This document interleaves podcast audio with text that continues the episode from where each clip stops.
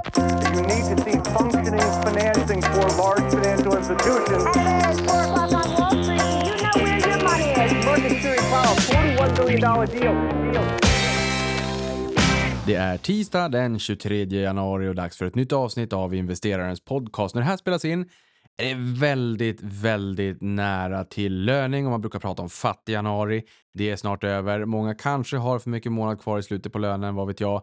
Ja, generellt så är det nog förmodligen så. Men det som är väldigt roligt varje månad är ju Uppesittarkväll naturligtvis. Och det går av stapeln imorgon den tjugofjärde när, när du lyssnar på det här då. Och det som är lite kul här då, det är att vi byter studio till en väldigt stor och pampig studio. Det är nämligen så att vi teamar ihop med Financial Hearings och Inderes. Inderes köpte ju Financial Hearings här för en tid sedan. De har en ultracentral studio på Västra Trädgårdsgatan, vilket är vägg i vägg nästan till med Tändstickspalatset, vilket i sin tur har ganska historiska anor till Ivar Kryger. Därifrån ser man ju Nordiska kompaniet som Kryger byggde på blott två år, så mycket finanshistoria i området. Men som sagt, ultracentral adress, jättestor, pampig studio, så det ska bli jättekul att få höja upp ribban ännu en gång, ännu lite till på Uppesittarkväll. Gästar gör finansmarknadsminister Niklas Wikman. Dessutom har vi också med Lukas Mattsson som är aktieanalytiker på Inderes. Och det här bolaget kommer vi få höra lite mer om. Inderes är noterat, de köpte upp Financial Hearings, de är stora i Finland men vill också ge sig in på den svenska marknaden. Och det som är spännande här, det är ju att de har mycket analysteckning på finska bolag men även på svenska. Men det är just den här finska sidan som man kanske inte alltid kommer åt i vanliga fall. Och sen är det ju så att eh, Sverige och eh, analys ser ju ut lite grann som en eh, pensionspyramid i tre delar. De bolagen på toppen som är allra mest genomlysta, det är de vi läser om allra mest i media. De bolagen behöver inte betala för sig, alla analyserar dem ändå, de har en ganska stor analytikertäckning på sig. Och det är primärt institutionellt kapital som får den här gottiga analysen. Medan de lite mindre bolagen, det vill säga stora batchen av de över tusen bolag som vi har i Sverige på samtliga listor. Ja, de är inte lika välkända. Många har ingen aning om att de ens existerar. För att man, man har koll på de största. O M X S trettio-bolagen har de flesta koll på. Men sen blir det ganska skralt, det är ganska lång svans. Så de här bolagen får ofta köpa sig till analytikertäckning, analysteckning, och då blir det ju ofta i form av uppdragsanalys som har ökat lite grann på senare tid och också blivit lite mer rumsrent får man väl säga. Eh, och här eh, har ju eh, Inderes då uppdragsanalys, precis som Carnegie också har gett sig in på med commission research. Så där kan du, oavsett om det är så att du vill eh, lära känna något finskt bolag, typ som Harvia, tycker jag är jätteroligt. För jag har en Harvia-bastu hemma. Har aldrig någonsin använt den trots att jag köpte huset i augusti. Så att det borde väl vara dags att eh, testa på den här Harvia-bastun. Ehm, och Harvia gick ju otroligt bra under pandemin när alla skulle sitta hemma och basta. Den gick typ tio gånger på ganska kort tid. Och sen så föll den sjuttio procent och hade fortfarande gått flera hundra procent på några år. Så kul när Isa Hudd på eh, Inderes intervjuade en av analytikerna i en Harvia-bastu om hur det gick för Harvia. Men här Lukas då som vi har med oss i Uppesittarkväll, han kommer prata om Nibe. Och Nibe är ju ett stort bolag som har analysteckning i Sverige, men det vi vanliga småsparare inte riktigt kommer åt det.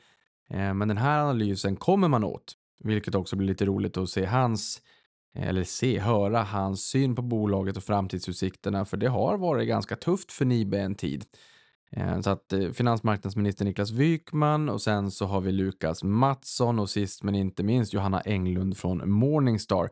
Så jag skulle säga att vi har en, en väldigt, väldigt trevlig uppställning inför morgondagen och som sagt också en riktig, riktig pangstudio. Programmet börjar ju tjugo noll noll imorgon den tjugofjärde januari och jag kan lägga länken till programmet i poddbeskrivningen här inunder, så hittar du enkelt till programmet. Bänka dig i soffan med någonting gott att käka, luta dig tillbaka och lyssna på en massa börs. Men glöm inte bort att ställa frågor också, både YouTube-chatten i och med att programmet är live, men också under hashtag Uppesittarkväll på Twitter, så lyfter vi in eventuella frågor till våra gäster. Och med de orden, det var en ganska tråkig vecka förra veckan. O M X S trettio sjönk två komma fyrtiosex procent. Var på två av årets tre veckor har varit negativa och det var också den sämsta börsveckan tjugotjugofyra. O M X S P sjönk samtidigt tre komma noll tre procent, alltså breda börsen. Någonting annat som är lite roligare och som skedde den här veckan, i och med att det här nu spelas in på tisdagen veckan efter, eh, veckan efter förra veckan, så vet jag ju att eh, Sveriges folkaktie nummer ett, Investor, Wallenbergarnas investmentbolag, slog all time high. Väldigt roligt i och med att det är väldigt många människor som äger den här aktien. Tidigare så kamperade Ericsson och Telia om första platsen. Eh, Swedbank var också där och kamperade om den här platsen, men sen två år tillbaka så är det ju så att Investor är folkaktien nummer ett och har ju varit väldigt värdeskapande också. tio tusen kronor som investerades nittonhundraåttioåtta, så långt bak som man kommer genom att gå in på Investors hemsida, har växt rejält mycket under den här perioden.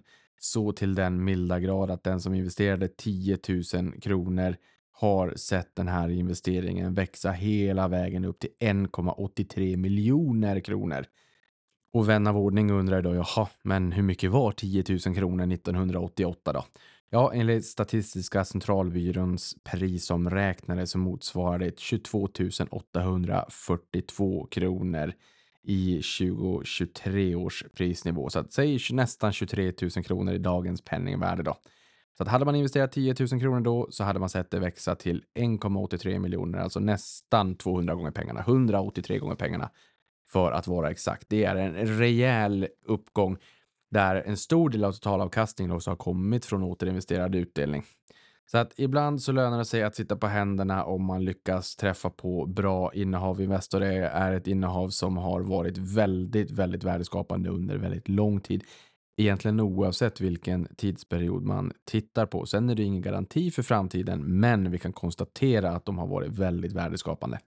På noteringsfronten så har vi Brightspring Health Services, ticker B T S G, som erbjuder hem- och samhällsbaserade tjänster till individer med särskilda behov. Det här bolaget kommer att noteras på Nasdaq inom kort. Så nu börjar det hända lite saker. Sen har vi immunoterapibolaget C G Oncology. Ticker C G O N står också inför en notering den här veckan.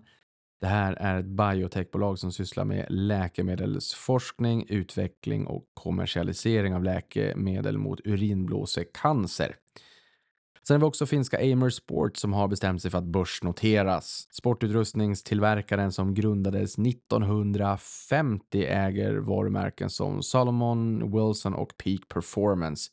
Det här bolaget startade en gång i tiden som ett tobaksbolag, eh, men är alltså allt annat än ett tobaksbolag idag. Äger varumärken som tillverkar sportutrustning, och en kurios är att bolaget noterades redan nittonhundrasjuttiosju första gången. Och dessutom har de varit noterade på Londonbörsen, vilket skedde nittonhundraåttiofyra. Och då som det andra finska bolaget någonsin att noteras där. Inte jättevanligt med finska bolag där, alldeles uppenbarligen. Det här bolaget avnoterades tjugonitton, men nu är alltså på väg tillbaka till börsen. Och en intressant detalj att notera här är att Renaissance I P O E T F har stigit tjugosju komma sex procent year on year. Medan S and P femhundra har stigit tjugoen komma åtta procent. Jag tycker att det här är en intressant spaning, för det visar att permafrosten har börjat ge vika och att riskviljan har börjat tillta. Alltså de bolag som ändå har kommit in och noterat, de har faktiskt gått bättre nu än breda börsen senaste året. En annan intressant spaning är att det samlade börsvärdet för Magnificent Seven, alltså den, denna korg av bolag som vi pratar väldigt, väldigt mycket om den senaste tiden, det har stigit mycket. Det här är ju Amazon, Apple, Alphabet, Microsoft, Meta, Tesla och Nvidia. Och det samlade börsvärdet här uppgår ju till tolv tusen miljarder dollar, det vill säga över hundratjugo tusen miljarder svenska kronor. Och det här utgör nästan tjugoåtta procent av S and P femhundra i U S A.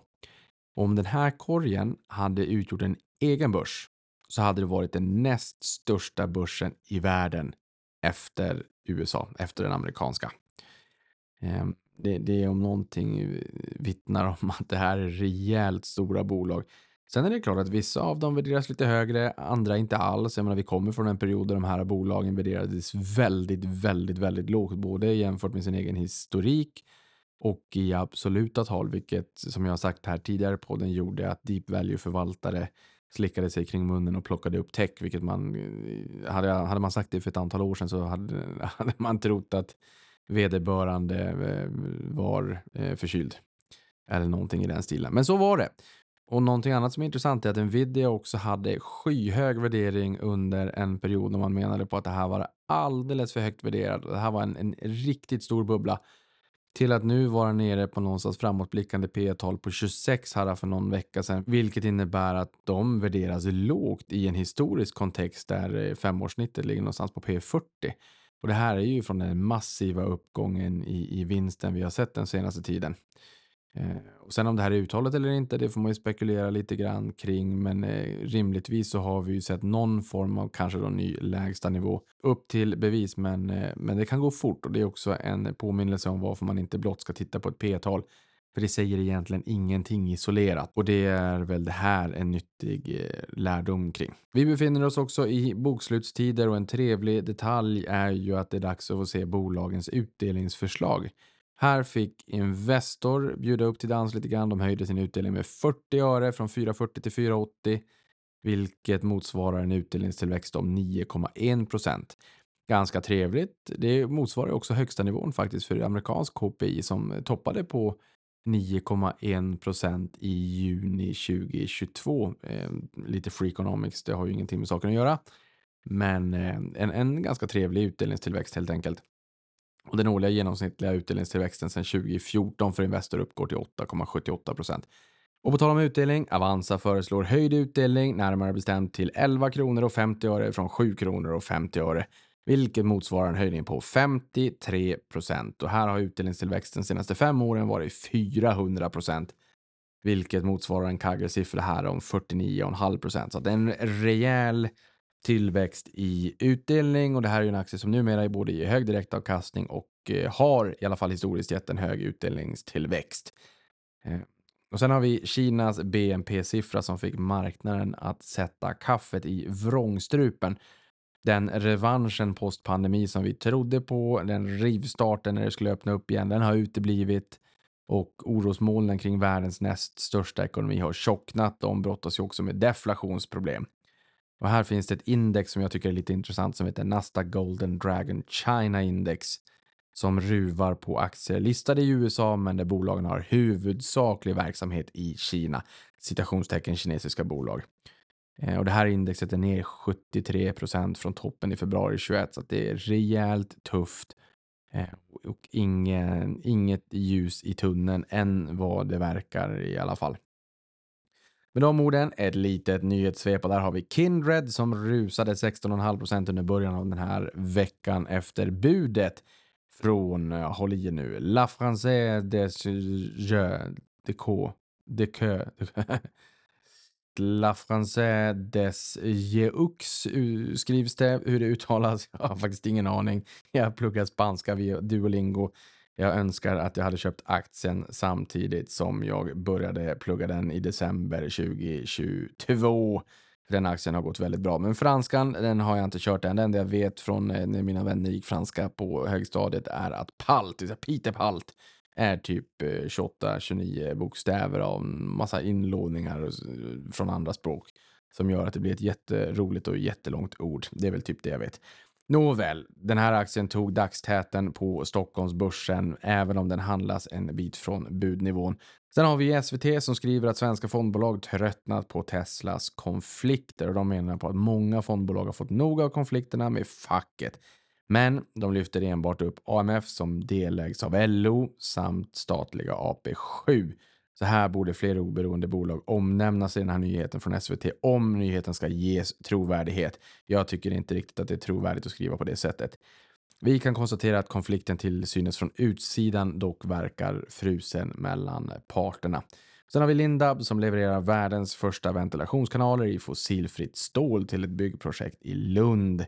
Och det här fossilfria stålet kommer från S S A B och är framställt med deras hybridteknologi. Såg också att man kan få en liten rundvisning där uppe i Luleå, i och med att jag är från Boden. Så någon gång när jag är hemöver hade det varit fantastiskt trevligt att kunna få en liten eh, överblick, en liten titt på H två Green Steel i Boden och Hybrid i Luleå. Ehm, sen har vi ju Tieto Evry som utsattes för en ransomware-attack under natten mot lördagen, och det här har bland annat påverkat Rusta som noterades nittonde oktober, vars hemsida då fortfarande ligger nere idag tisdag. Här är det ju tur att störst del av försäljningen sker i butik, och andra bolag som har påverkats av Tieto Everys eh, fallissemang är Filmstaden, Granngården, Systembolaget och Stadium enligt T T. Eh, så att, eh, jobbigt läge in, onekligen. Och eh, cybersäkerhet är ju en megatrend som är här för att stanna. Ingen kan ju skydda sig helt och hållet. Men trenden och relevansen för de här bolagen är ju högst påtaglig, och det blir vi ju påminna om ganska ofta. Sen har vi Apple som nu har inlett försäljningen av deras Mixed Reality Headset Apple Vision Pro. Eh, trots den nätta prislappen om tre tusen fyrahundranittionio dollar, exkluderat eh, eventuell moms och allt tillägg, så verkar den ha sålt som smör i solsken. Enligt källor till Mac Rumor kan uppemot hundraåttio tusen headsets ha sålts under första helgen. Och ytterligare nyhet från Apple är det faktum att de öppnar en ny prestigebutik i Stockholm i Westfield Mall of Scandinavia i Solna. Sen har vi ju Meta Platform som storsatsar på A I, avser köpa trehundrafemtio tusen Nvidia H hundra-chip. I fjol såldes ett sånt chip för ungefär fyrtio tusen dollar på eBay. Det vill säga över fyrahundratusen kronor på grund av hög efterfrågan. Det är lite grann som jag sagt i de här tidigare avsnitten också om att lyxbolagen, inte minst R M S eller Rolex, säljer sina produkter för ett pris och sen så går det till en och en halv eller två eller över två gånger priset på andrahandsmarknaden. Och där man lämnar lite pengar på bordet för att man vill hålla utbudet lågt och eh, efterfrågan eh, högre än utbudet. För så skapar man liksom ett intressant sug för, för produkten eh, helt enkelt. Så att det är ju en, en strategi som de använder. I det här fallet med Nvidia så antar jag att man inte har kunnat leverera eh, i takt med den höga efterfrågan. Sen finns det ju en risk också såklart att när den här efterfrågan lite grann är... Eh, mättad att det kan slå tillbaka på försäljningen, men någonstans så tänker jag mig att utvecklingen av nya avancerade chip kommer att gå fort för att det kommer att vara ett enormt sug efter mer och mer avancerade chip på grund av den boomen vi nu ser både med generativ A I och L L Ms men också med A I-simuleringar som kan hjälpa till att skapa stordåd inte minst inom forskningsvärlden.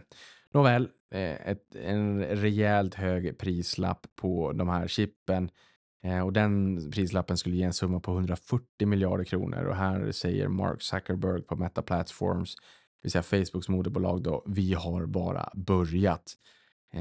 Och sen sa man citat, A I will be our biggest investment area in twenty twenty-four, both in engineering and computer resources, slutcitat. Och i ett inlägg på Instagram Reels sa han, och Instagram det ägs ju av Meta Platforms då, sa han då, citat, the company's future roadmap for A I requires it to build a massive compute infrastructure, slutcitat. Och Nvidia säljer H hundra-chippen här för mellan tjugofem och trettio tusen dollar enligt C N B C. Så att under de här fyrtio tusen dollarna som de gick loss för på eBay, men fortfarande är mycket pengar. Sen har vi Peab som vinstvarnade i torsdags på grund av kraftigt försämrad bostadsmarknad som tvingar dem att ta kostnader för reserveringar, nedskrivningar och omstruktureringar på totalt femhundratjugofem miljoner kronor för Q fyra. Och här sänker man utdelningen med sextiotvå komma fem procent A I, om det så att man eh, såg fram emot den utdelningen från bolaget då. Aktien minus elva komma nio procent den dagen, vilket är den sjätte sämsta dagen på närmare trettio år. Så att en besvikelse kunde man uppenbarligen skönja i aktiekursen. Sen har vi Reddit som nu ser ut att gå mot en notering efter flera år av spekulation.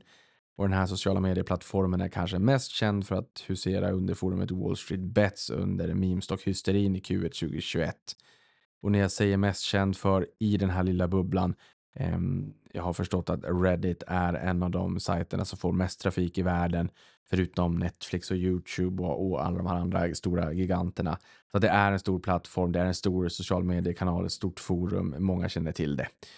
Och källor till Reuters här menar att en I P O kan komma så tidigt som i mars. Sen har vi sist men inte minst Resurs som rasade nästan trettiotre procent förra veckan efter en vinstvarning för fjärde kvartalet och inställd halvårsutdelning, och det var sämsta börsdagen någonsin. Här bjöd kvartalet på organiska kreditförluster, reserveringar om fyrahundrasjutton miljoner kronor och etthundranittioåtta miljoner kronor ytterligare då, som man sa var av engångskaraktär. Så att en, en del jobbiga besked, vinstvarningar, lite smolk i bägaren. Kanske inte konstigt heller att eh, bostadsbyggare har det tufft. Frågan här är ju om det hade bottnat. Det ser ut att vara fortsatt mörkt ännu en tid. Men det är klart att det där kan ju vända ganska fort ifall det är så att vi nu ser också att eh, räntorna kommer ner lite grann, att det materialiseras. Långräntorna har kommit ner, kan vi se korträntorna, så kan vi se styrräntan komma ner, centralbankerna sänka. S C B tror att E C B är först ut, eh, sen Riksbanken och Fed. Eh, och, och att vi kommer att se en, eh, pärl, eh, ett pärlband av räntesänkningar i år. Ja, då kan det ju hända grejer, och det har vi ju sett också att det har varit ett rally för, för bostadsutvecklare i U S A samtidigt som bostadspriserna faktiskt är över nivån tjugonitton, liksom har återhämtat hela fallet, och att nyproduktionen, byggstarterna har kommit igång ganska mycket också här, den senaste siffran vi såg från U S A. Så att vi får väl se om det kan spilla över på Sverige, vart det lider. Just nu verkar det ju vara lite tufft. Och med de orden, stort tack för att du lyssnade på det här, så hörs vi igen nästa vecka. Stort tack för mig. Och tack och hej.